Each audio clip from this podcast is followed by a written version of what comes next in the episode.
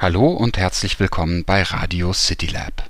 Im Rahmen einer Kooperation mit der Max-Planck-Gesellschaft laden wir regelmäßig namhafte Wissenschaftlerinnen und Wissenschaftler zu uns ins Lab ein, die zu verschiedenen Aspekten der Digitalisierung forschen. Im Januar hatten wir den Psychologen Gerd Gigerenzer zu Gast, um mit ihm über sein neues Buch Klick zu sprechen. Die Aufzeichnung des Gesprächs hört ihr hier in voller Länge als Podcast. Viel Spaß dabei.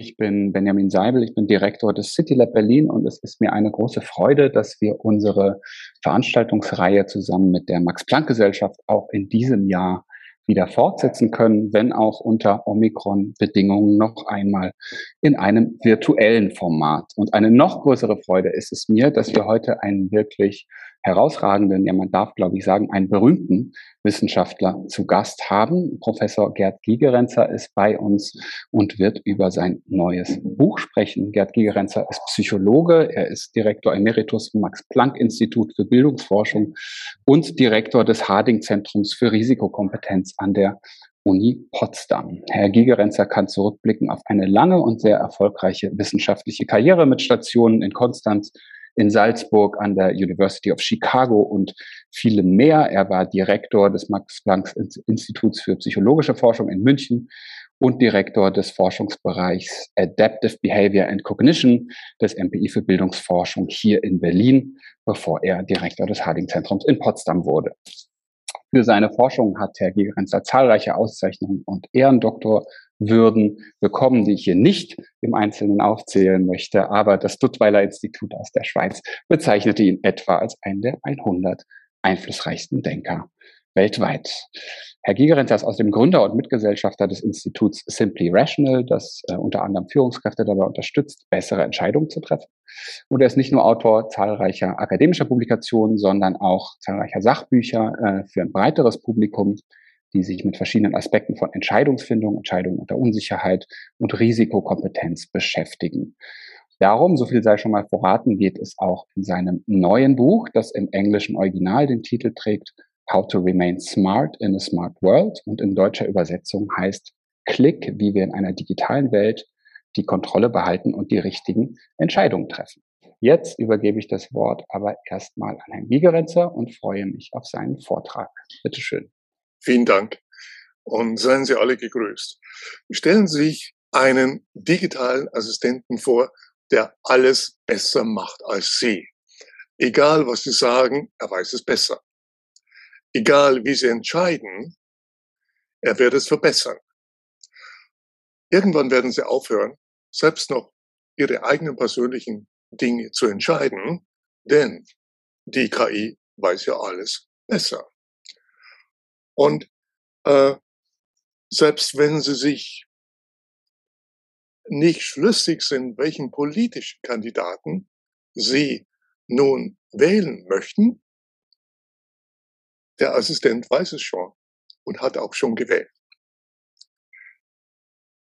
In dieser Welt ja, äh, werden wir am Ende den Assistenten sehen, wie er in eine Superintelligenz sich verwandelt und unsere eigenen Kinder werden dann an der Leine von Robotern wie Dackel ausgeführt. Ich habe an vielen populären KI und Big Data Veranstaltungen teilgenommen und gesprochen und war immer wieder erstaunt über das unkonditionale Vertrauen der anderen Sprecher, die meist aus der Industrie kamen, in die Möglichkeiten, in die allgemeinen Möglichkeiten von KI. Also was immer das Problem war, es gibt einen Algorithmus oder eine App, die kann das besser. Und wenn es noch nicht so geht, dann wird es bald so sein.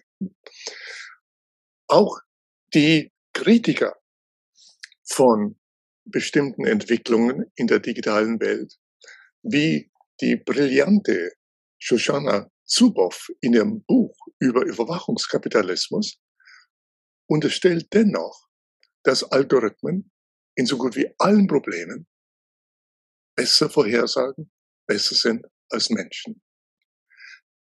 Also egal ob nun Glaube oder Furcht, das allgemeine Argument ist das gleiche. Und es geht so. Es hat drei Stufen. Erstens, äh, KI hat die besten Menschen und die besten Experten in Schach und Go besiegt. Zweitens, Rechengeschwindigkeit verdoppelt sich alle paar Jahre. Und drittens, daraus folgt, dass demnächst oder schon jetzt ja, künstliche Intelligenz alles besser kann als Menschen. Die beiden Prämissen sind richtig, die Schlussfolgerung ist falsch. Und der Grund liegt darin, dass Computer bestimmte Dinge exzellent können, aber andere nicht. Ich werde heute einen kurzen Einblick in äh, mein Buch Klick geben und das ich geschrieben habe, um Menschen zu helfen, besser zu verstehen, was äh, Algorithmen können, wo sie exzellent sind und was sie uns ermöglichen, aber auch, was sie nicht können und wo die Risiken drin stecken. Und äh, ich werde beginnen mit einem Problem, das uns allen am Herzen liegt, den richtigen romantischen Partner zu finden. In, überall in Deutschland sehen Sie diese Werbung. Alle elf Minuten verliebt sich ein Single über Parship. Nun, Parship ist wie viele anderen eine ernste Online-Agentur, die nun äh, für Menschen da ist, die, deren Ziel ist, keine Online-Agenturen mehr zu brauchen. Und wie gut sind die Algorithmen in äh, diesem Bereich? Also wie gut, welche Chance hat man, den richtigen oder die richtige zu finden? Nun, alle elf Minuten verliebt sich ein Single über Parship. Das klingt überzeugend. Aber denken Sie mal mit. Wenn sich alle elf Minuten ein Single verliebt, sind es in der Stunde etwa sechs. Am Tag 144 und im Jahr 144 bei 350 ist ungefähr 50.000. Wenn Parship eine Million Kunden hat, dann verlieben sich in einem Jahr 5 Prozent, 95 Prozent nicht. Also es ist eine gute Chance, zehn Jahre zu zahlen und zu warten, bis man eine 50-50 Chance hat, sich zu verlieben. Die Studien, die es gibt, über Online-Dating-Erfolg zeigen ganz klar, dass es keinen Nachweis gibt, dass das besser ist als das, was Menschen schon immer machen. Der einzige Unterschied ist Zugang. Man hat wesentlich mehr Zugang zu anderen Menschen. Und es kann helfen, Menschen, die aus irgendwelchen Gründen, religiösen oder körperlichen Behinderungen her, wenig Möglichkeiten haben. Aber ich bringe Ihnen das Beispiel, um zu zeigen, es hilft oft, einfach ein bisschen mitzudenken und zu sehen, was da drin ist. Und ich habe jetzt mal die Aussagen von Parship ernst genommen und man braucht eigentlich auch noch zwei dazu, um eine glückliche Beziehung zu haben. Das Interessante an Online-Dating ist, dass wir es hier mit einer Situation zu tun haben, die anders ist als Schach. Also warum können Algorithmen, die, die äh, Schach exzellent äh, spielen, aber nicht die große Liebe finden? Nun, das allgemeine Prinzip dahinter ist das Prinzip der stabilen Welt wenn wir eine stabile Welt haben, wie Schach, mit festen Regeln, die morgen genau wie heute gehen, oder bei Anwendungen in der Industrie, dann sind Algorithmen exzellent. Aber in dem Moment, wo wir es mit Ungewissheit zu tun haben, und Menschen sind einer der Kernquellen von Ungewissheit, da funktioniert das nicht mehr. Im Gegenteil, Menschen, das menschliche Gehirn ist, hat sich entwickelt, um mit Ungewissheit umzugehen, nicht zu sehr mit stabilen Welten. Die äh, Algorithmen werden äh, immer auch ausgenutzt von anderen Seiten, die kriminelle Interessen haben. Und das passiert eben auch gerade im Online-Dating. Sie erinnern sich vielleicht, dass Sie über E-Mail früher Nachrichten bekommen haben, dass eine Witwe in Somalia ihre 10 Millionen äh, Dollars auf ihrem sicheren Konto parken möchte. Hm? Nur wenige Leute sind darauf reingefallen, weil man mit einer Person es zu tun hat, die man nicht kennt. Die kriminellen Banden, die dieses Geschäft betrieben haben, sind jetzt umgezogen, nämlich auf Online-Dating-Agenturen, wo man gerade nach Menschen sucht, die man nicht kennt. Und das Interessante dabei ist, dass auch eine Reihe von Online-Dating-Agenturen die kriminellen Banden nutzen, um ihre Kunden zum Zahlen zu bringen. Also das geht etwa so. Äh, sie haben in der Regel eine Chance, dass Sie äh, zahlen oder dass Sie erstmal ohne zu zahlen ein nicht zahlendes Mitglied sind. Sie können also Ihr Profil posten. Nur dann ist das Problem, wenn Sie eine Anfrage bekommen, können Sie nicht antworten.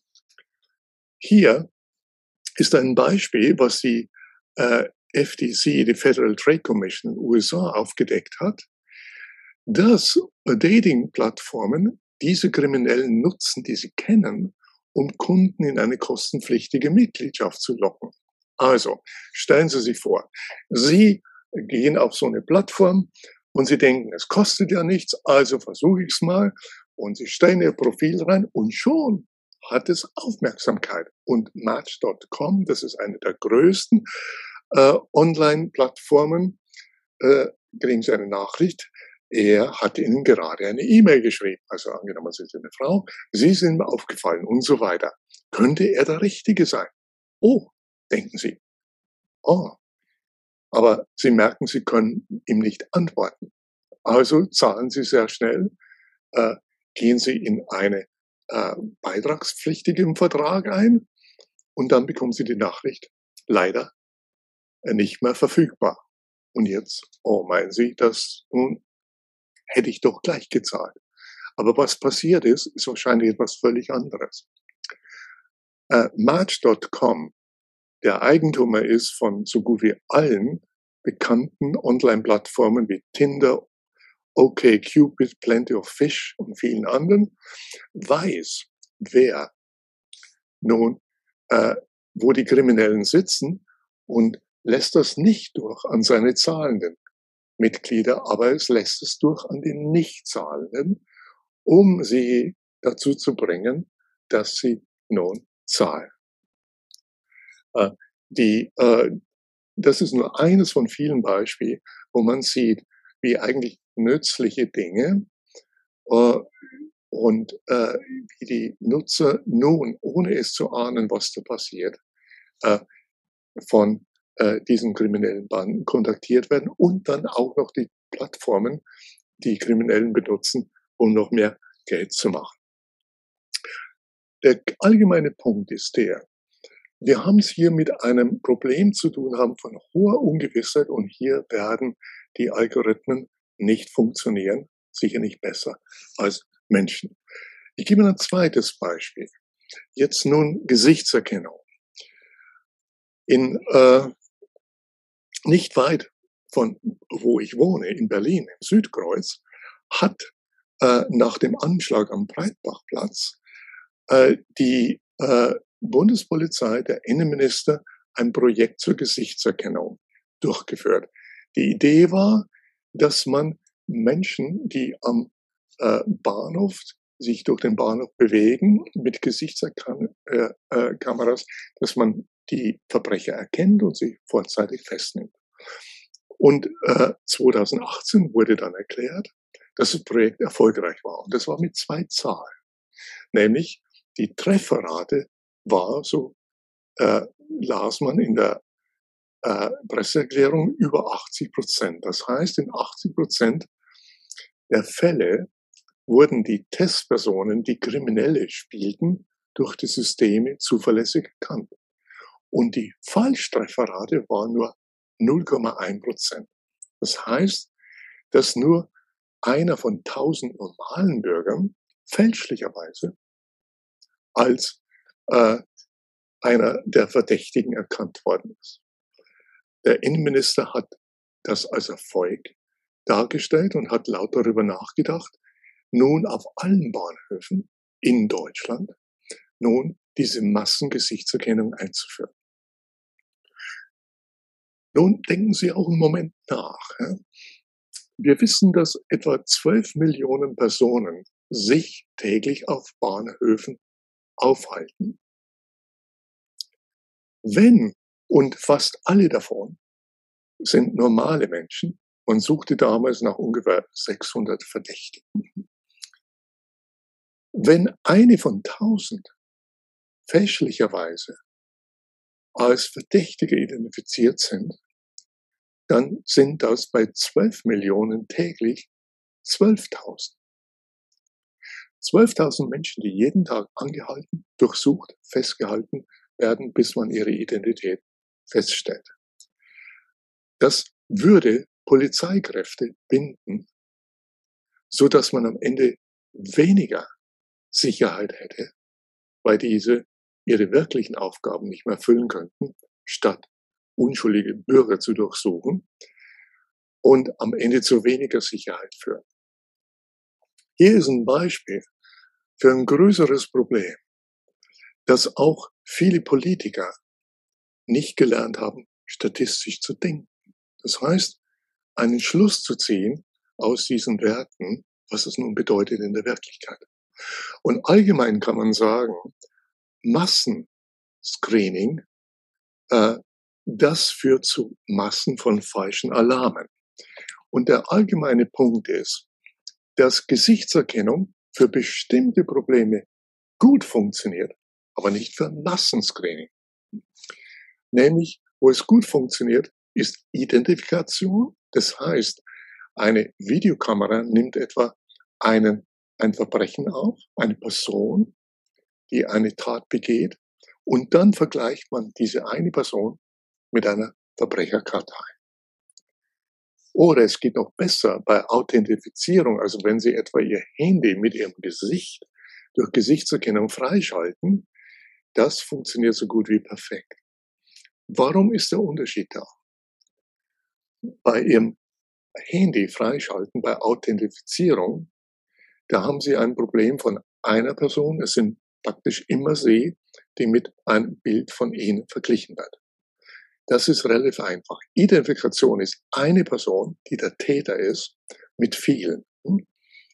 Und Massenscreening, da hat man viele, viele Menschen, die mit vielen anderen äh, verglichen werden. Das führt zu Massen von Falschalarm. Ich habe Ihnen hier noch zwei Beispiele gezeigt. Amazons Gesichtserkennungssystem hat einmal die 500 35 Abgeordneten des US-Kongress untersucht und sie mit einer Verbrecherkartei verglichen und hat gefunden, dass 28 von denen äh, einen, eine Übereinstimmung zeigen. 28 falsche Alarme, so hoffen wir zumindest. Äh, die Polizei von Cardiff hat in einem Fußballspiel 170.000 Fußballfans gescreent und hat 2400 70 Matches mit einer Datenbasis von Kriminellen gefunden. 93 Prozent waren falsch. Also hier haben wir ein Beispiel dafür, was Algorithmen können. Authentifizierung, Identifikation und was zu einer Katastrophe führt, ist Massenscreening. Und Massenscreening ist genau das, worin die meisten Bürger mit den Bemühungen von Politikern uns alle zu überwachen, nicht mit übereinstimmen.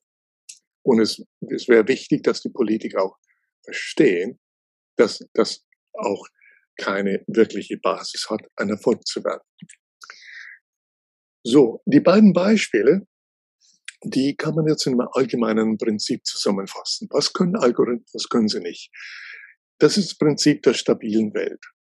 Komplexe Algorithmen arbeiten am zuverlässigsten in wohldefinierten, stabilen Situationen, in denen man große Datenmengen hat. Menschliche Intelligenz hat sich dagegen entwickelt, um Ungewissheit zu bewältigen und die Ungewissheit kommt meistens durch andere Menschen, unabhängig davon, ob Big oder Small Data vorliegt. Und ich habe das da oben auch mit einem Zitat äh, äh, gekennzeichnet. Erinnern Sie sich an IBM's Watson? Äh, IBM's Watson hat eine fantastische Leistung gezeigt, als es in dem Spiel Jeopardy die besten Menschen schlug. Das war beeindruckend. Aber es ist wieder ein Spiel. Und dann hat die CEO von IBM einen Moonshot verkündet, nämlich Watson wird nun der ideale Arzt werden und er wurde in Onkologie, also in der Behandlung von Krebsen genau eingesetzt.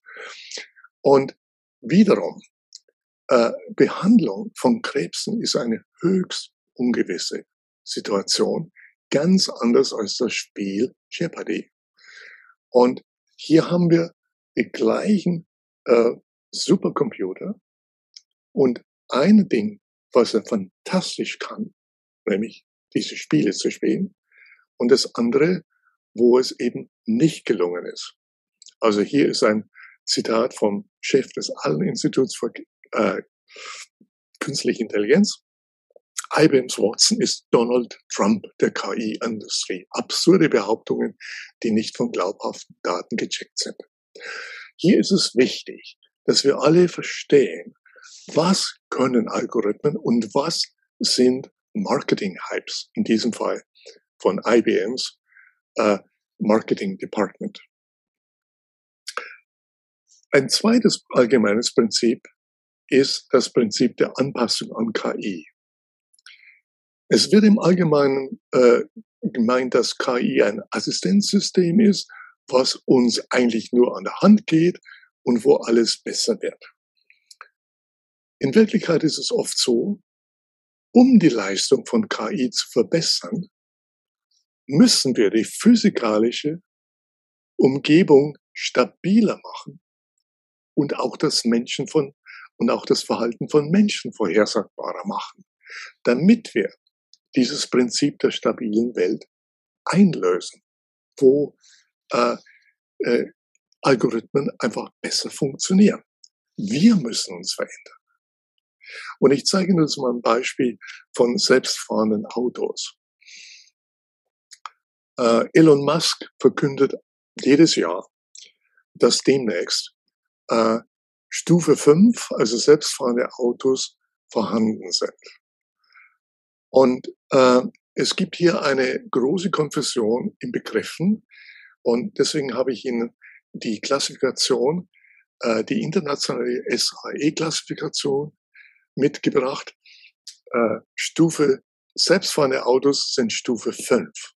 Das sind Autos, die ohne menschlichen Fahrer in der Nähe, ohne jemand, der aufpasst, in allen Bedingungen sicher fahren können. Die gibt es heute nicht. Und die wird es wahrscheinlich auch nie geben. Wo wir heute sind, ist Stufe 2. Stufe 1 ist, dass man irgendein System hat, wie zum Beispiel Abstandsregel, Tempomat.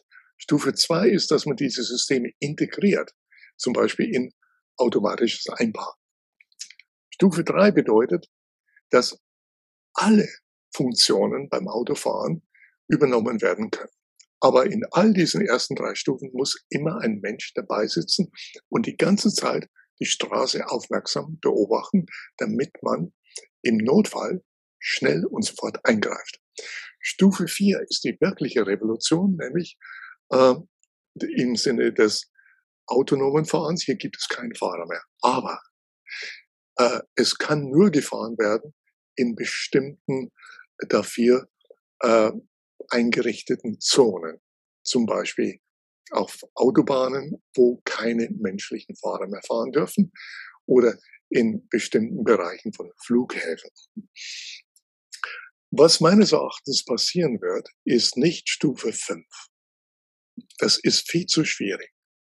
für ein, einen Algorithmus, sondern Stufe 4. Das heißt, wir werden uns anpassen an die begrenzten Fähigkeiten und wir werden wahrscheinlich Teile von Städten haben oder ganze Städte, wo menschliche Autofahrer verboten sind, wo autonome Autos hinreichend langsam auf Straßen fahren, die äh, abgeschottet sind von allen Menschen, einschließlich Fußgängern und äh, Fahrradfahrern, die davon abgegrenzt verkehren. Also das wird man beginnt auch schon Städte zu bauen, die sich an die Fähigkeit, an die begrenzten Fähigkeit von autonomen Autos anpassen. Das ist die Zukunft, die äh, passiert, wenn wir auf das Auto setzen.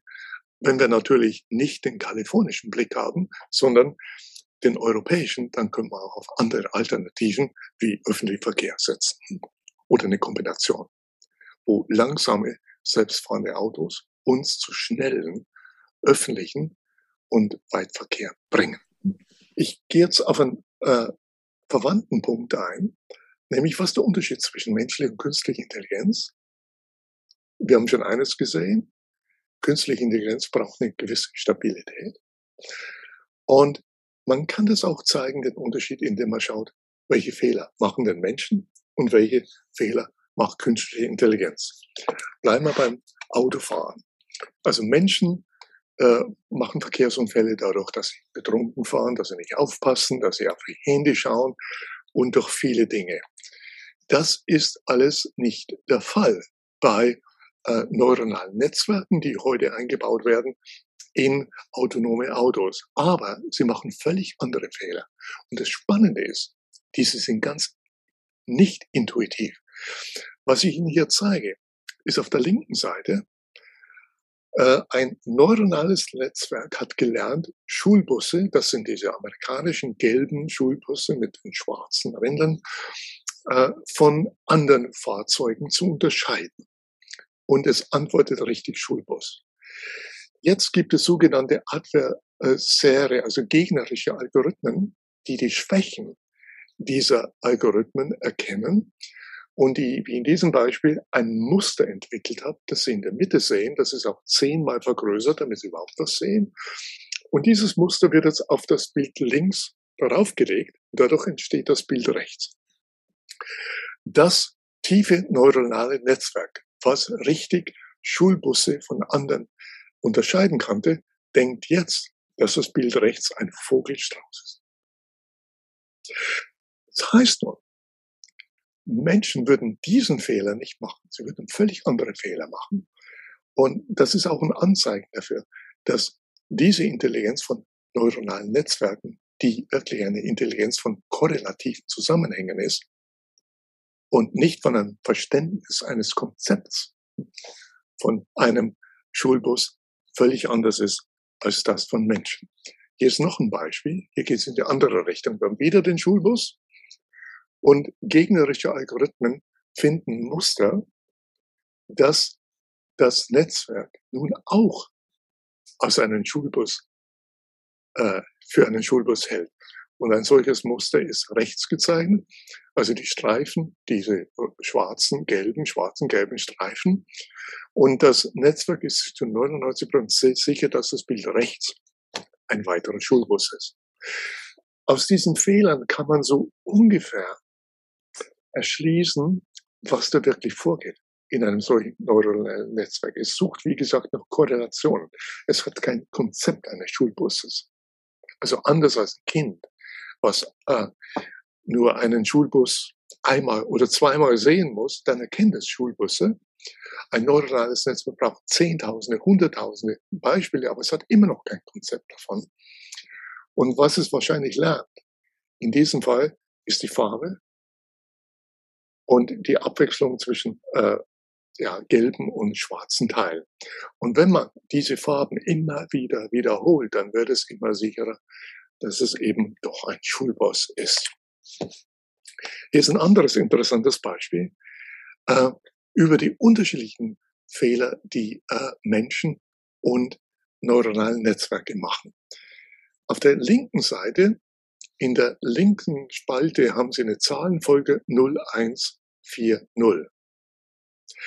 Ein neuronales Netzwerk, was gelernt hat, solche handgeschriebenen Zahlen zu identifizieren, kann das sozusagen perfekt lernen.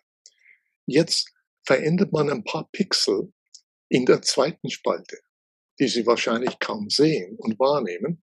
Und das neuronale Netzwerk erkennt die Zahlen in der zweiten Spalte nicht mehr. Ein Mensch kann abstrahieren von diesen Dingen und sieht immer noch das. Auf der anderen Seite, das gleiche gilt für die äh, folgenden Paare. Wenn Sie in die rechte Hälfte gehen, da haben Sie die Zahlen 9169. Schauen Sie sich die zweite Spalte an und Sie werden wahrscheinlich nichts erkennen. Aber ein neuronales Netzwerk kann noch mit der 50% Wahrscheinlichkeit die Zahlen erkennen. Das sind nämlich die gleichen wie in der ersten. Also hier sieht man äh, zufällige Fehler. Da sind diese Netzwerke besser. Aber systematische Fehler, da ist das menschliche Gehirn besser. Und als letztes gehe ich noch ein auf diese ungeheure Möglichkeit von äh, KI, nämlich uns zu überwachen.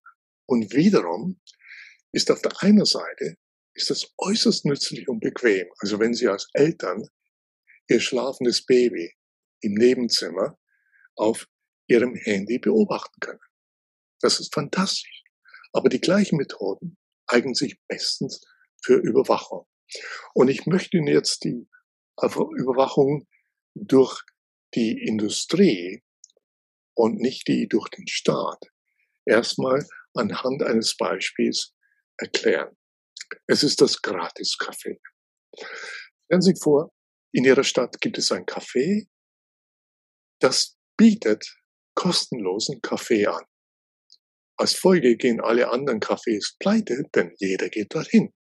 Und am Ende haben sie auch keine andere Möglichkeit mehr, als dorthin zu gehen, um ihre Freunde zu treffen. Aber sie verbringen schöne Stunden.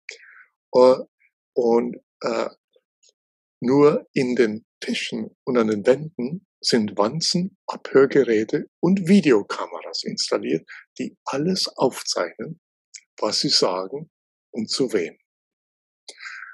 Und in dem Café gibt es jede Menge von Vertretern, die versuchen, ihnen ihre personalisierten Produkte anzudrehen und sie ständig unterbrechen.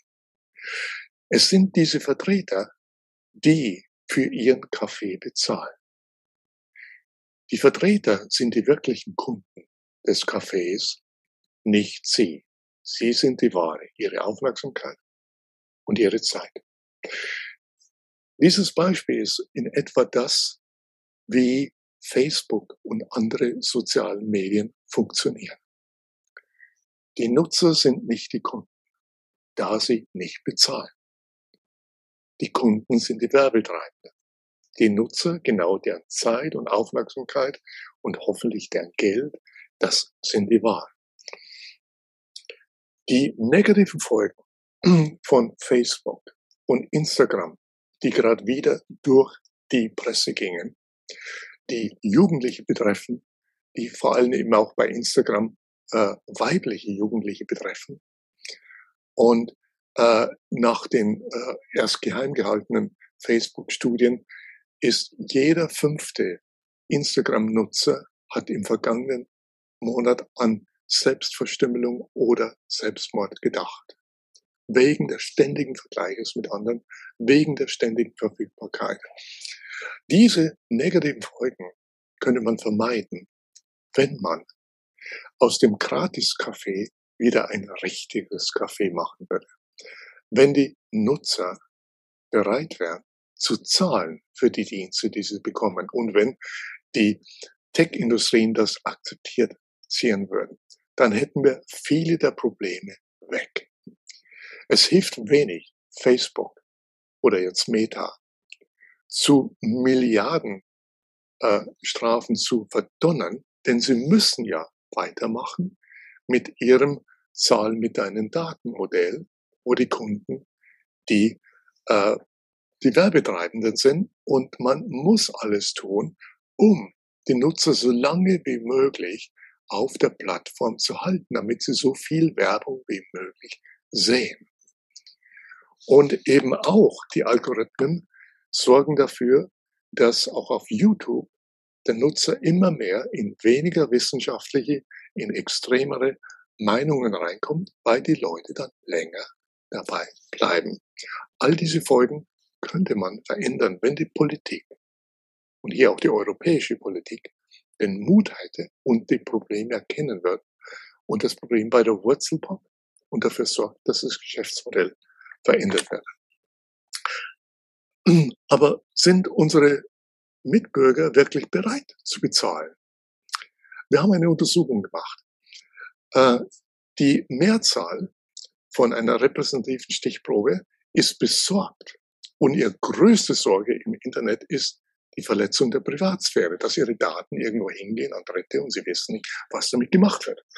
Wir haben sie dann gefragt, wie viel wären sie denn bereit, monatlich zu bezahlen, wenn alle sozialen Medien, Facebook, WhatsApp, Instagram und so weiter, äh, nun ihre persönlichen Daten nicht mehr sammeln müssten, weil sie äh, nun jetzt das Geld von ihnen bekommen und nicht von Werbetreibenden. Also wie viel wären sie bereit, im Monat zu bezahlen? Als ich das Ergebnis sah, habe ich meinen Augen nicht getraut. 75 Prozent der Deutschen sind nicht bereit, einen einzigen Cent zu bezahlen. Und die anderen, 18 Prozent bis 5 Euro und äh, kaum jemand mehr als 10 Euro. Wenn Sie einen Netflix-Abonnement haben, dann zahlen Sie schon über 10 Euro. Also hier, man nennt das, das Privatheitsparadox.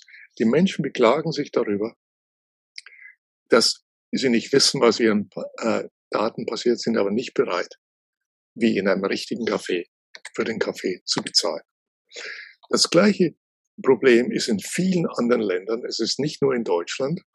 Wir gehören nur zu der Gruppe, die mit am wenigsten bereit ist zu bezahlen. Also in dieser Studie sind nur 20 Prozent der Deutschen bereit äh, zu bezahlen, einen Dollar im Monat äh, auszugeben. Und das deckt sich mit unserer eigenen Studie. Die Länder, die, äh, wo am wenigsten dieses Paradox da ist, die am, wo die meisten bereit sind zu zahlen, das sind die Vereinigten Arabischen Emirate, Brasilien, Mexiko, China, Taiwan. Und äh, ich habe mir ausgerechnet, was würde es denn kosten, diesen Überwachungskapitalismus zu stoppen? Nämlich, wie viel müssten wir bezahlen, um dem ganzen Facebook-Konzern, also dem Meta-Konzern, den gesamten Umsatz zu erstatten? Und wenn man die Rechnung macht, dann kommt es pro Nutzer pro Monat auf ungefähr zwei Euro. Also das ist herzlich wenig, was es uns kosten würde, wenn man nur den Willen hätte. Die Überwachung äh, ist insbesondere durch das soziale Kreditsystem bekannt geworden in China. Und die meisten Menschen im Westen finden das gräulich. Aber man schließt die Augen, dass bei uns in der kommerziellen, äh, im kommerziellen Bereich was Ähnliches passiert. Ich habe nur eines der großen Datenbrokers, nämlich Axiom, hier mitgebracht, die Daten über die meisten Deutschen hat und angeblich bis zu 3000 Datenpunkten pro Person und diese Daten an jeden weiterverkauft und weiter sammelt. Also wir sollten, wenn wir über das chinesische soziale Kreditsystem, das ist ein System, wo jeder nicht nur einen Schufa-Wert hat oder einen anderen Kreditwert wie in Deutschland, sondern einen Wert, eine Zahl für das gesamte Verhalten, politisch, sozial, alles, was man finden kann im Internet und im Offline-Leben und dann auch entsprechend bestraft wird. Oder äh, also zum Beispiel dürfen die, die Kinder nicht mehr in die besten Schulen gehen, wenn man niedrigen Wert hat, oder man bekommt bestimmte Bonuses, etwa, dass man bevorzugt in einer äh, Klinik behandelt wird. Wir gehen in Deutschland, in der westlichen Welt, in die gleiche Richtung. China ist offen darüber. Wir marschieren schlafwandelnd. Also, wenn wir schon dafür sorgen, dass Häuser, Fabriken und Städte smart werden, warum nicht auch die Menschen? Vielen Dank für Ihre Aufmerksamkeit.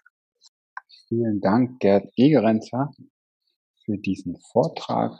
Herr Gigerenzer, ich habe das Buch mit großem Gewinn gelesen Vielen Danke. Dank. Es ist ja sehr ähm, auch beispielreich und äh, deckt eigentlich eine große Bandbreite an Themen ab, ich denke, äh, die, die beiden großen, natürlich miteinander verknüpften Themen ist zum einen eben unser Vertrauen in künstliche Intelligenz und Algorithmen oder unsere, unsere, unsere Haltung, unsere Einstellung als Menschen gegenüber diesen neuen künstlichen Intelligenzen auf der einen Seite und dieses Regime, was sie unter äh, Überwachungskapitalismus nennen, was natürlich zum einen die Monetarisierung von Daten ist, aber ja auch die Mechanismen, die da dranhängen, die Unternehmen uns äh, abhängig machen, sozusagen von bestimmten Technologien, die sowas wie Fake News auch als Resultat einer Aufmerksamkeitsökonomie äh, nach oben gespült werden und so weiter. Also das ist ja alles miteinander verschränkt. Und die, die Forderung, die ich rauslese, ist ja die nach smarteren Menschen, smarteren Bürgerinnen und Bürgern.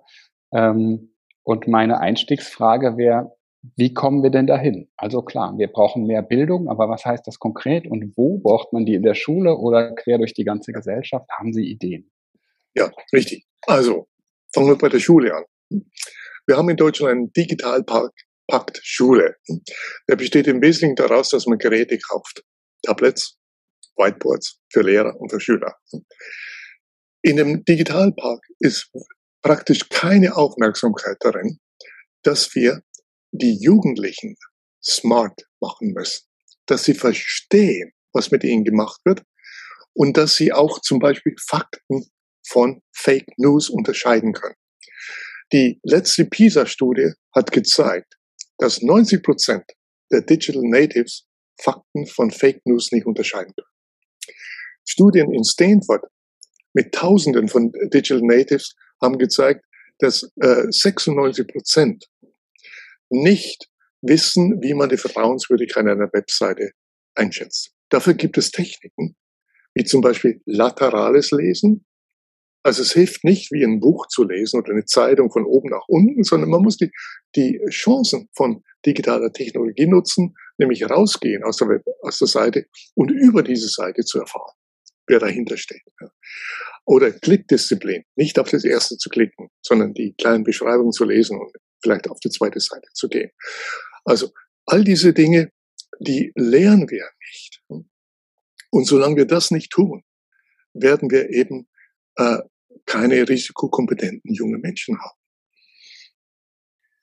Und äh, das ist der eine Anfang. Auf der anderen Seite gilt das Gleiche für Erwachsene. Und dann nochmal auch für eine, ja, für, für die Politik die Politik, die an der Oberfläche rumeiert und äh, jetzt nun Strafen ausspricht und dann denkt, Facebook wird sich schon äh, äh, verbessern, äh, das geht ja gar nicht, weil die müssen ja ihren Werbetreibenden dienen und können nur das verleugnen, was so passiert. Und wir brauchen auch eine Politik, die in der Schule zum Beispiel äh, nachprüft, ob nun diese Tablets wirklich helfen. Die PISA-Studie zeigt, dass Whiteboards und so Präsentationsmethoden für Lehrer die Leistung der Kinder nach oben bringen. So hier ist digitale äh, sind Leistungen da, aber Tablets tatsächlich die Leistung nach unten und deutlich nach unten bringen. Und der Grund ist wahrscheinlich, weil die Kinder alles Mögliche drauf tun während des Unterrichts. Also hier braucht man auch eine Politik, die mitdenkt. Auf die Politik können wir gleich nochmal zu sprechen kommen. Ich musste gerade spontan denken an ein Gespräch mit Ihrem Kollegen Ralf Hertwig, das wir letztes Jahr geführt hatten, der sich mit Nudging und solchen Anreizmechanismen beschäftigt. Es wäre ja auch denkbar, dass man die Technologien, die KI-Technologien dahingehend gestaltet, dass sie den smarten Bürger, die Bürgerin, ist ja letztlich einfach ein mündiger Bürger, mitdenken oder fördern, indem die Technologien zum Beispiel selbst transparenter machen, wie sie funktionieren. Also dass man bestimmte Mechanismen auch schon in die digitalen Technologien einbaut. Wäre das auch denkbar oder ist das eigentlich am Problem vorbeigedacht? Ich äh, bin ein starker Verfechter von Boosting, nicht Nudging. Also das heißt, junge Menschen und auch ältere kompetent zu machen ihnen solche Zusammenhänge zu erklären, was Algorithmen können, was sie nicht können, was wirklich passiert, warum es so ist, wenn sie in einer Telefon-Hotline lange warten mussten, damit sie verstehen, das könnte sein, weil ein Algorithmus berechnet hat, dass sie einen niedrigen Kundenwert haben. Oder zu verstehen, dass man nicht auf den ersten Sucheintrag klicken sollte. Dass, wenn Sie alles das verstehen, ja, und die Zuhörer, Aber die meisten Deutschen tun das nicht. Oder zum Beispiel, äh, wissen Sie, dass Ihr Smart TV möglicherweise alle persönlichen Gespräche, die Sie führen vor dem Fernseher aufzeichnet? Hm? Also nach unseren Studien wissen das nur vielleicht ein Sechstel der Deutschen. Die anderen sitzen blind davon. Also das ist alles so digitale Risikokompetenz und das ist nicht so schwer. Nudging bedeutet ja, dass man die Leute nicht kompetent macht, sondern dass man sie schiebt. Und äh, das ist, kann manchmal passieren, dass man sie versucht in die richtige äh, Richtung zu schieben, aber die Industrie hat wesentlich mehr Geld und wird sie dorthin schieben, wo es der Industrie nutzt nicht den Menschen. Also ich bin für Risikokompetenz. Genau, das wäre das Stichwort auch zur Politik. Gerade heute stand es in der Zeitung, ähm, in der Wochenzeitung Die Zeit ähm, wurde äh, verkündet, mehr als 80 KI-Projekte laufen allein bei der Bundesregierung. Also als Beispiel das Robert Koch Institut untersucht soziale Medien mit künstlicher Intelligenz, um Infektionsausbrüche vorherzusagen. Äh, das BSI äh, versucht Fake-Videos zu erkennen mit Hilfe von KI. Also ein breites Spektrum. Mehr als 80 Projekte. Allerdings wird kritisiert, eine Risikoabwägung findet im Grunde nicht statt oder fand nicht statt. Zumindest konnte die Regierung keine Auskunft dazu geben.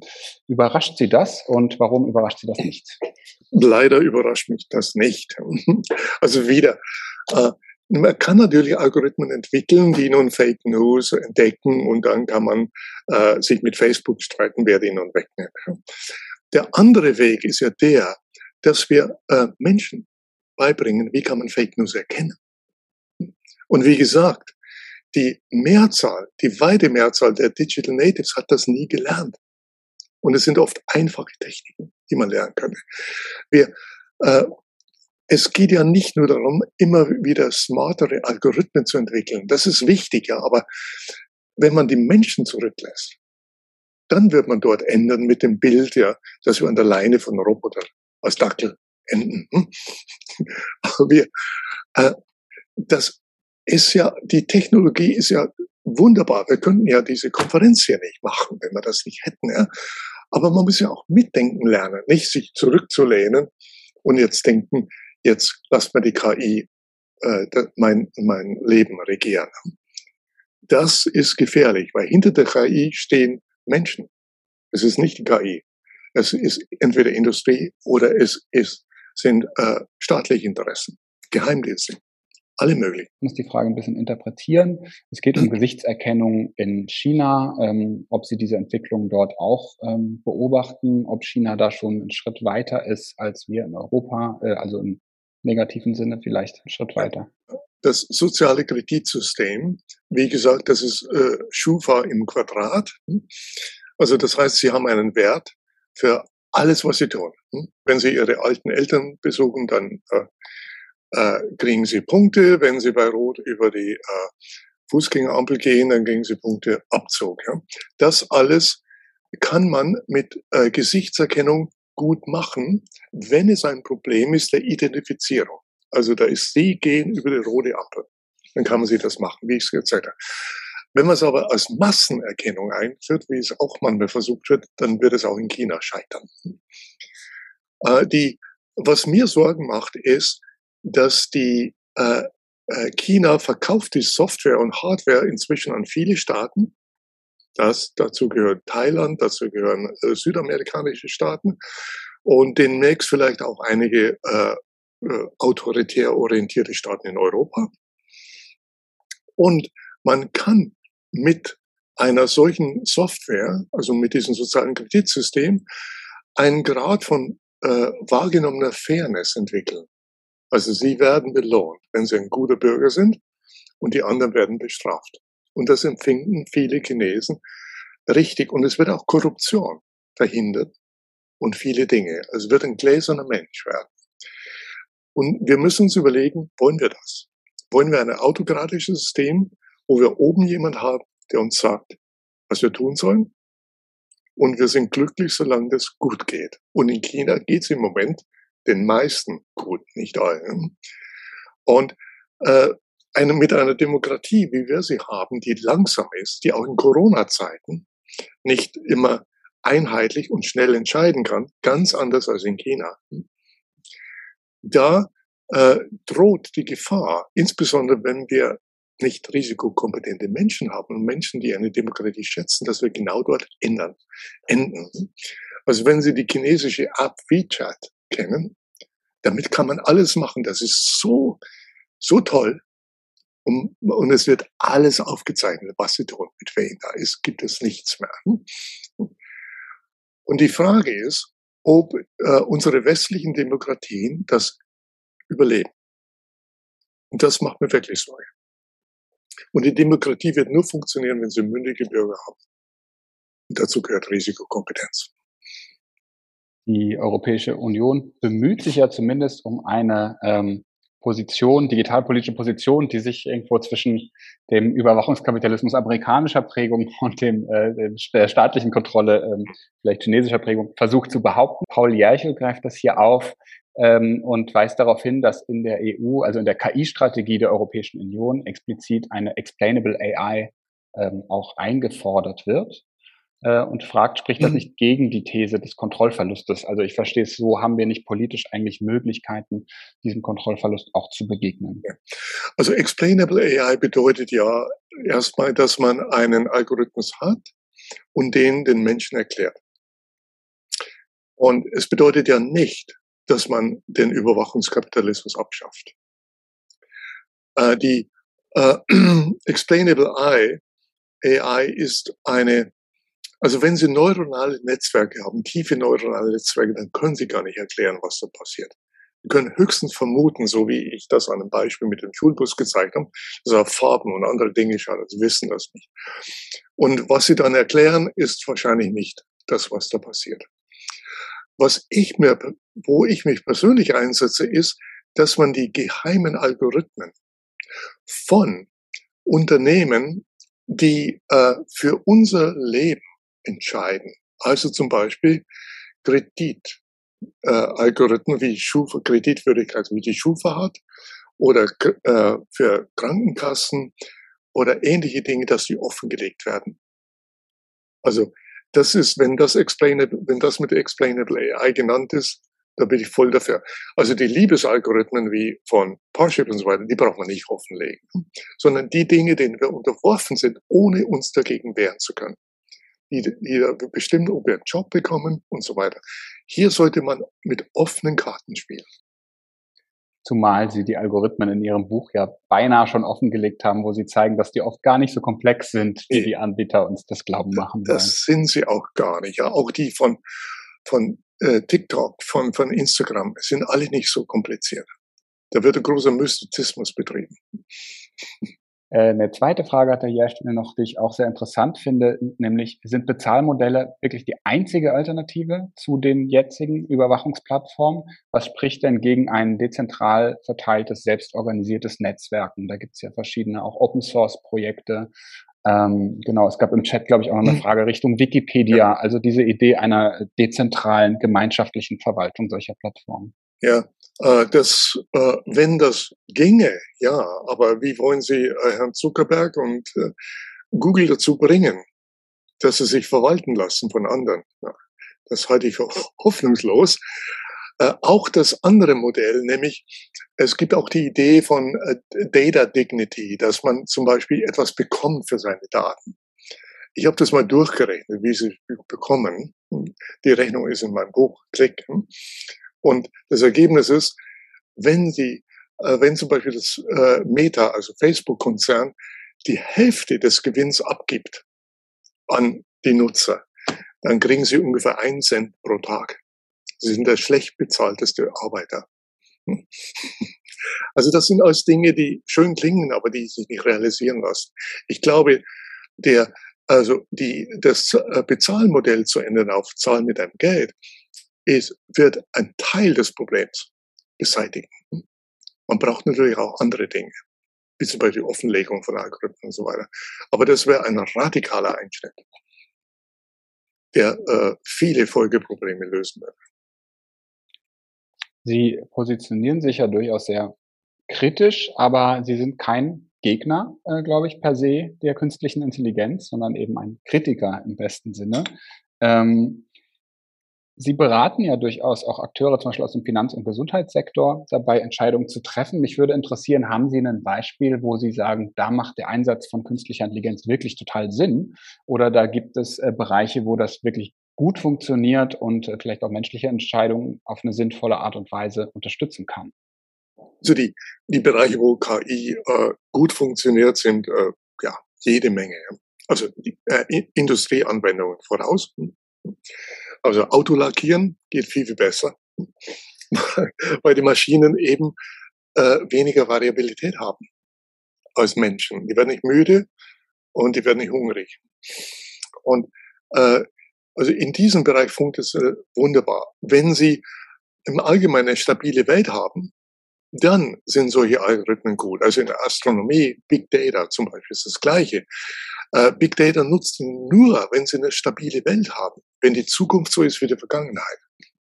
Davon aus. Und äh, in, in solchen Bereichen ist KI exzellent.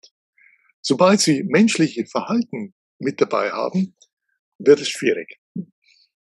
Also die Vorhersage von äh, Predictive Policing beispielsweise, das äh, viele Bundesstaaten probieren, ist eine höchst umstrittene Sache und die ursprünglichen Projekte in Chicago und in äh, Los Angeles wurden alle aufgegeben, weil es eben nicht dazu geführt hat. Es ist einfach zu schwierig.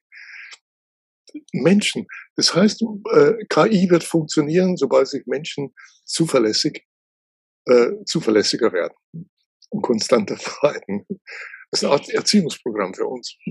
Ja, jetzt lesen wir ja gerade überall, dass die äh, Welt von morgen nicht mehr so sein wird wie die Welt von gestern. Also, dass wir uns eigentlich dramatischen Veränderungen gegenüber sehen und dass die Halbwertszeit des Wissens eigentlich kürzer wird. Also, was wir gestern noch äh, für wahr gehalten haben, ist morgen schon falsch. Das sind ja eigentlich schlechte Bedingungen ähm, für den Einsatz von KI. Also, haben Sie eine, eine Heuristik, wo Sie sagen, es gibt Bereiche, da sollten definitiv Menschen entscheiden und welche, wo es ähm, mit hm. Maschinen Sinn macht. Sie haben jetzt gesagt, die stabile Welt ist eine Voraussetzung. Wahrscheinlich sind es in der Realität meistens Mischformen, wo es stabile Elemente gibt und nicht so stabile. Ähm, haben Sie da einen, wie soll ich sagen, einen Kompass, dass Sie sagen, es gibt Fragen, ähm, die sollten dem Menschen tatsächlich vorbehalten bleiben? Ja, also das gehören natürlich ganz andere Art von Fragen, moralische Fragen zum Beispiel. Die, aber ich äh, arbeite ja selbst äh, über KI, insbesondere über einfache Algorithmen.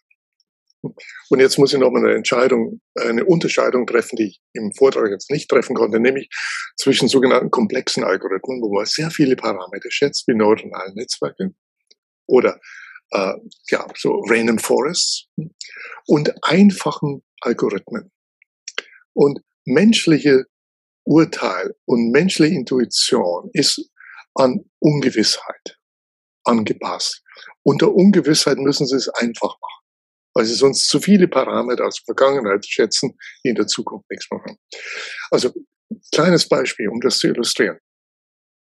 Google hat äh, bis 2015 versucht, die Verbreitung der Grippe vorherzusagen. Also genau die grippebezogenen Arztbesuche. Und äh, Grippe ist nun nicht eine äh, Situation von einer stabilen eine stabile Situation. Denn Virusse ändern sich, auch Grippevirusse. Und Menschen geben Suchbegriffe ein aus allen möglichen Gründen. Nicht nur, weil sie Symptome haben, sondern weil sie neugierig sind. Zum Beispiel damals auf die Schweinegrippe. Also das heißt, man kann sich aus so theoretischen Prinzipien schon klar machen, das wird nicht sehr erfolgreich sein, das Programm, was Google da versucht. Und als es scheiterte nach der Schweinegrippe, haben sie auch noch komplizierter gemacht, sind in die falsche Richtung gegangen. Wir am Max-Planck-Institut sind in die andere Richtung gegangen. Wir haben einen, das, was Menschen machen in der Situation, nämlich nur unter dynamischen, man nimmt nur das letzte Datenpunkt oder die letzten und vergisst die späteren. Ne? Also das Gegenteil von Big Data. Und wir haben gezeigt, dass wenn man nur einen Datenpunkt nimmt, nämlich die äh, grippebezogenen Arztbesuche eine Woche vorher, und man sagt, die, was Google macht, die in der nächsten Woche voraus, dann macht man präzisere und bessere Vorhersagen über die ganzen acht Jahren als die komplexen Big Data Algorithmen. Also ein Datenpunkt kann besser sein, aber nur in Situationen von Ungewissheit. Also Dinge kann man lernen. Dann verschwendet man nicht zu viel Geld. Und hier kriegt man auch ein bisschen Vertrauen wieder in das menschliche Gehirn und die Psyche, wie wir angelegt sind. Ich nenne das psychologische AI. Also das heißt, dass man lernt, wie Experten auch gehen, also ein ganz altes Programm, aber was dann irgendwie fallen gelassen wurde. Äh, und äh, in Situationen von Ungewissheit hier einfache Algorithmen entwickelt, die robust sind und funktionieren. Und die sich eben stärker an dem menschlichen Verhalten Richtig, ja. orientieren. Das ist diese Herbert Simon-Linie wahrscheinlich. Genau, ja. ja. Und das ist, was wir, was wir machen auch. Äh, äh, äh, viele andere inzwischen in der, in der Welt. Also das wurde leider aufgegeben. Herbert Simon hatte einen Fehler gemacht. Er dachte, das ist die, er wollte Schach spielen, Schachprogramme machen. Aber das ist genau die stabile Welt. Da sind uns Algorithmen überlegen. Einige ähm, Zuschauende hier im Chat beschäftigt die Frage, und ich glaube, das ist auch so eine Schreckensvision, die aus dem Silicon Valley kommt, nämlich die einer KI, die uns Menschen unterwirft, dominiert, ja. wie auch immer, die Terminator Skynet-Vision. Kann man Ihre Ausführungen auch so interpretieren, fragte jemand, dass Sie diese Gefahr eigentlich für wenig realistisch halten? Richtig. Die KI wird uns nicht unterwerfen. Was uns unterwerfen könnte, sind Menschen hinter KI. Also, wenn Sie wollen, ist das chinesische soziale Kreditsystem, einschließlich dem Firewall, eine Art und Weise, um äh, die Menschen, tja, ich will jetzt nicht sagen unterwerfen, aber zu regulieren, kontrollieren. Es ist nicht die KI selbst. Die KI ist unschuldig. Aber sie, bereitet, sie bietet Möglichkeiten, die wir früher nicht hatten. Vielen Dank. Ähm, hier erkundigt sich noch jemand äh, nach einer der Idee eines äh, Algorithmen-TÜVs für bestimmte Bereiche, zum Beispiel Hochfrequenzalgorithmen im Finanzbereich. Also macht es aus Ihrer Sicht Sinn, irgendeine Prüfinstanz da noch tatsächlich einzubauen? Ist das überhaupt realistisch? Auch angesichts der ja oft proprietären äh, Codes ist das überhaupt ein denkbarer Weg, dass man versucht, so eine Instanz zu schaffen? Also ich arbeite ja mit der Bank von England zusammen über, ähm, wie man die Finanzwelt sicherer macht, indem man einfachere Algorithmen einsetzt.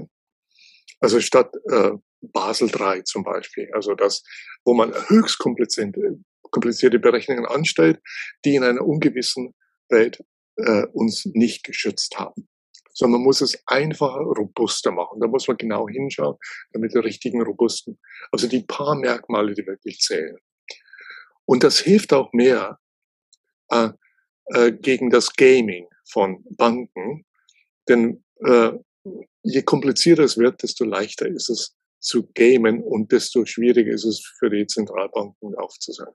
Also im Allgemeinen bin ich für eine transparentere und einfachere Finanzwelt, wo man eben nicht so einfach nun äh, aus dem möglichen Ruin ja, erstmal zehn Jahre lang Geld abschafft und dann lässt man die Steuerzahler zahlen. Ein Thema, das uns äh, auch im City Lab äh, immer wieder beschäftigt, das Thema Algorithmic Bias, ähm, diskriminierende Algorithmen, ähm, dass sich also letztlich ja diskriminierende gesellschaftliche Strukturen fortschreiben äh, ja. und dann zurückkommen unter dem Anschein von Objektivität, äh, mhm. dann Sexismus, Rassismus etc. weiter transportiert wird. Was ja. kann man dagegen tun? Also äh, was hilft, man muss Verschiedenes tun. Eines, was hilft, ist das Geschäftsmodell ändern von Zahlen mit deinen Daten zu Zahlen mit deinem Geld. Ja? Dann ist kein Interesse mehr da, uns in diese Richtung zu lenken und zu, zu extremen und auch sexistischen äh, Richtungen. Das Zweite ist, äh, dass man, wenn man äh, äh, zum Beispiel neuronale Netzwerke oder, oder ähnliche komplizierte Algorithmen, die ja sehr viele Parameter bei denen man sehr viele Parameter schätzen muss. An der Vergangenheit, hm, wenn, wenn Sie da lernen, dann werden Sie natürlich die Biases weiterbringen. Und das dritte Interessante ist, dass für einen Algorithmus, um erfolgreich zu sein, ist er in der Regel besser dran, wenn der Bias noch verstärkt wird. Also der Sexismus oder Rassismus noch verstärkt wird. Das äh, habe ich in meinem Buch Klick im Detail gezeigt. Ich weiß nicht, ob ich das hier in 30 Sekunden erklären kann, aber ich lasse mal einen Moment stehen, wenn es jemand hören möchte, mache ich das. Ja. Aber der Punkt ist, damit der Algorithmus bessere Vorhersagen macht, das gelingt dadurch, indem man mehr Bias hat.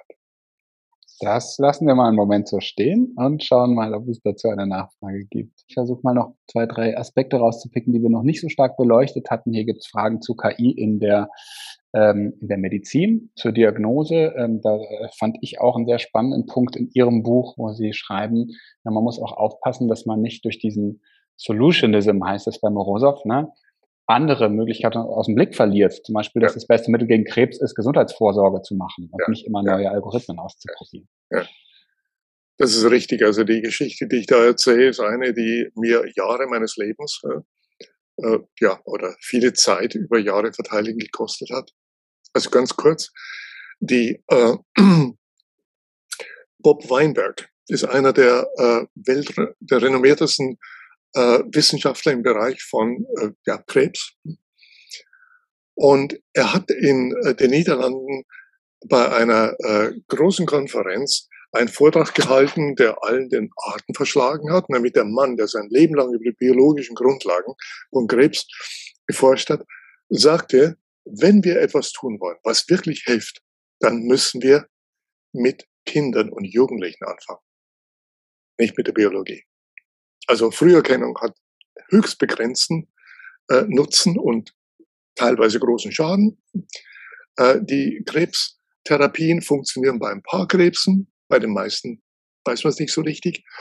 Und sein Argument war das, wenn wir ähm, ungefähr die Hälfte aller Krebse sind durch Verhalten bedingt.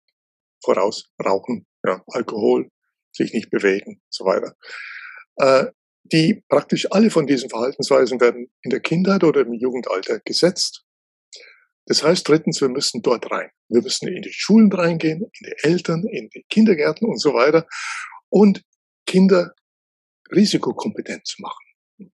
Und wir beide haben ein Programm initiiert. Und der äh, Präsident der Niederländischen Krebsgesellschaft war bei mir in Berlin, wollte das finanzieren und dann auf der letzten von drei Konferenzen hat er einen Vortrag gehalten und Bob Weinberg und ich haben geglaubt, wir hören nicht richtig.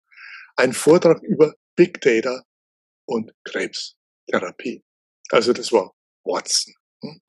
der erfolglose Watson. Und das Marketing Department haben ihn überzeugt. Hm? Und das ganze Geld, das war für das Programm, wo wir schon in Groningen, in einem Bereich, wo es sehr viele etwas fette Kinder gibt, anfangen wollten zu arbeiten. Das ganze Geld ging an die Industrie. Das ist ein Beispiel dafür, dass die Marketingstrategie und der Überhype äh, nun dazu führt, dass natürlich, äh, wer immer dahinter ist, ob das nun welche Firma immer, äh, das Geld absahnt mit großen Versprechungen und dort, wo man den Menschen helfen könnte, hm, so gut wie nichts passiert. Es ist uns auch nicht gelungen, in Deutschland einen Geldgeber für dieses Projekt zu finden. Man gibt Geld an Big Data und KI für Situationen, wo wir keinen Nachweis haben, dass es überhaupt was hilft, also dem Patienten. Jetzt gibt es doch nochmal eine Nachfrage zu den Biases und zwar im Zusammenhang mit Personalauswahl. Das wäre ja ein so ein Beispiel. Die künstliche Intelligenz filtert Bewerbungen vor anhand bestimmter Kriterien und äh, dann passt man nicht auf und dann kriegt man statt Diversität das Gegenteil davon. Richtig, ja. Also ich äh, würde äh, allen Firmen raten, künstliche Intelligenz, wenn überhaupt, nur zur allergrößten Grobauswahl einzusetzen und dort, also wenn man wirklich Massen hat. Aber das kann man mit anderen Kriterien auch machen. wir haben keinen Nachweis, dass KI äh, besser auswählt als ein erfahrener Personaler. Und äh, mit denjenigen, mit denen ich gesprochen habe, die verwenden einfache Heuristiken. Die schauen noch ein, zwei, drei Dinge. Und das finden Sie zum Beispiel auch von Menschen wie Elon Musk. Elon Musk berichtet, dass als er noch selber einstellte, nur auf ein einziges Kriterium schaute, nämlich hat die Person eine außergewöhnliche Fähigkeit. Wenn nicht, wird nicht eingestellt. Wenn ja, hofft er, das wird auch in Zukunft so sein. Wir haben auch analysiert, äh, wie Jeff Bezos einstellt. Der hatte noch zwei Kriterien dazu. Aber es ist wirklich die Kunst, sich auf das Wesentliche zu konzentrieren und den ganzen Rest zu ignorieren. Ich habe noch eine Frage Richtung Politik und dann gibt es noch eine Abschlussfrage hier aus dem Publikum. Wir äh, arbeiten hier auch viel an der Schnittstelle Digitalisierung, Politik, Verwaltung. Und was man ja doch konstatieren muss in den letzten Jahren, Jahrzehnten, ist, dass die Politik sich auch schwer tut damit, mit der Regulierung von Digitalisierung, weil es da ja, das ist ja eben, Angela Merkel nannte es Neuland, ähm, es ist ja eben ein Feld voller Unsicherheit. Und ich dachte, das müsste Sie eigentlich doppelt interessieren, weil genau diese Entscheidungen unter Unsicherheit ja ein Thema von Ihnen sind.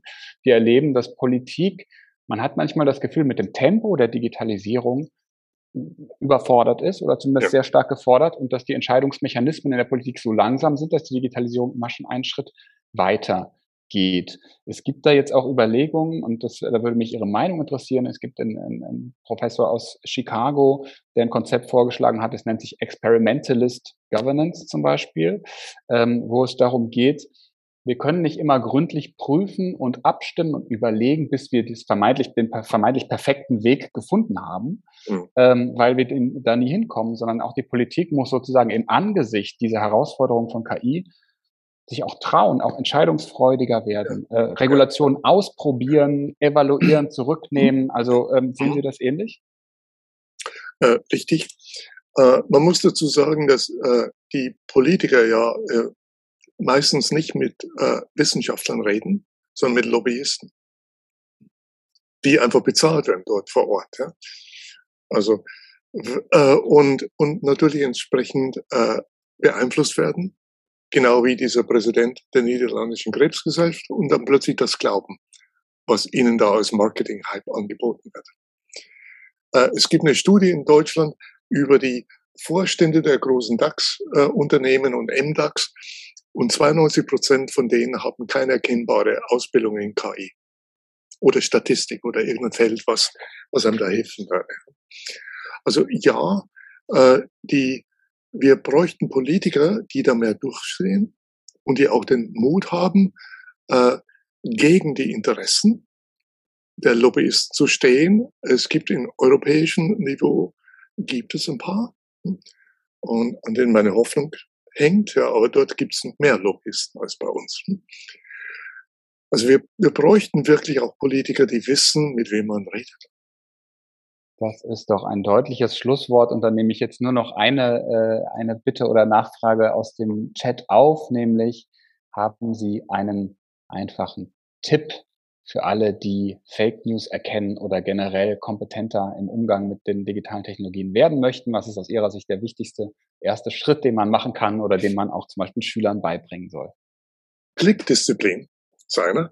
Klicken Sie nicht auf das erste Suchergebnis, auch nicht auf das zweite. Das ist meistens Werbung.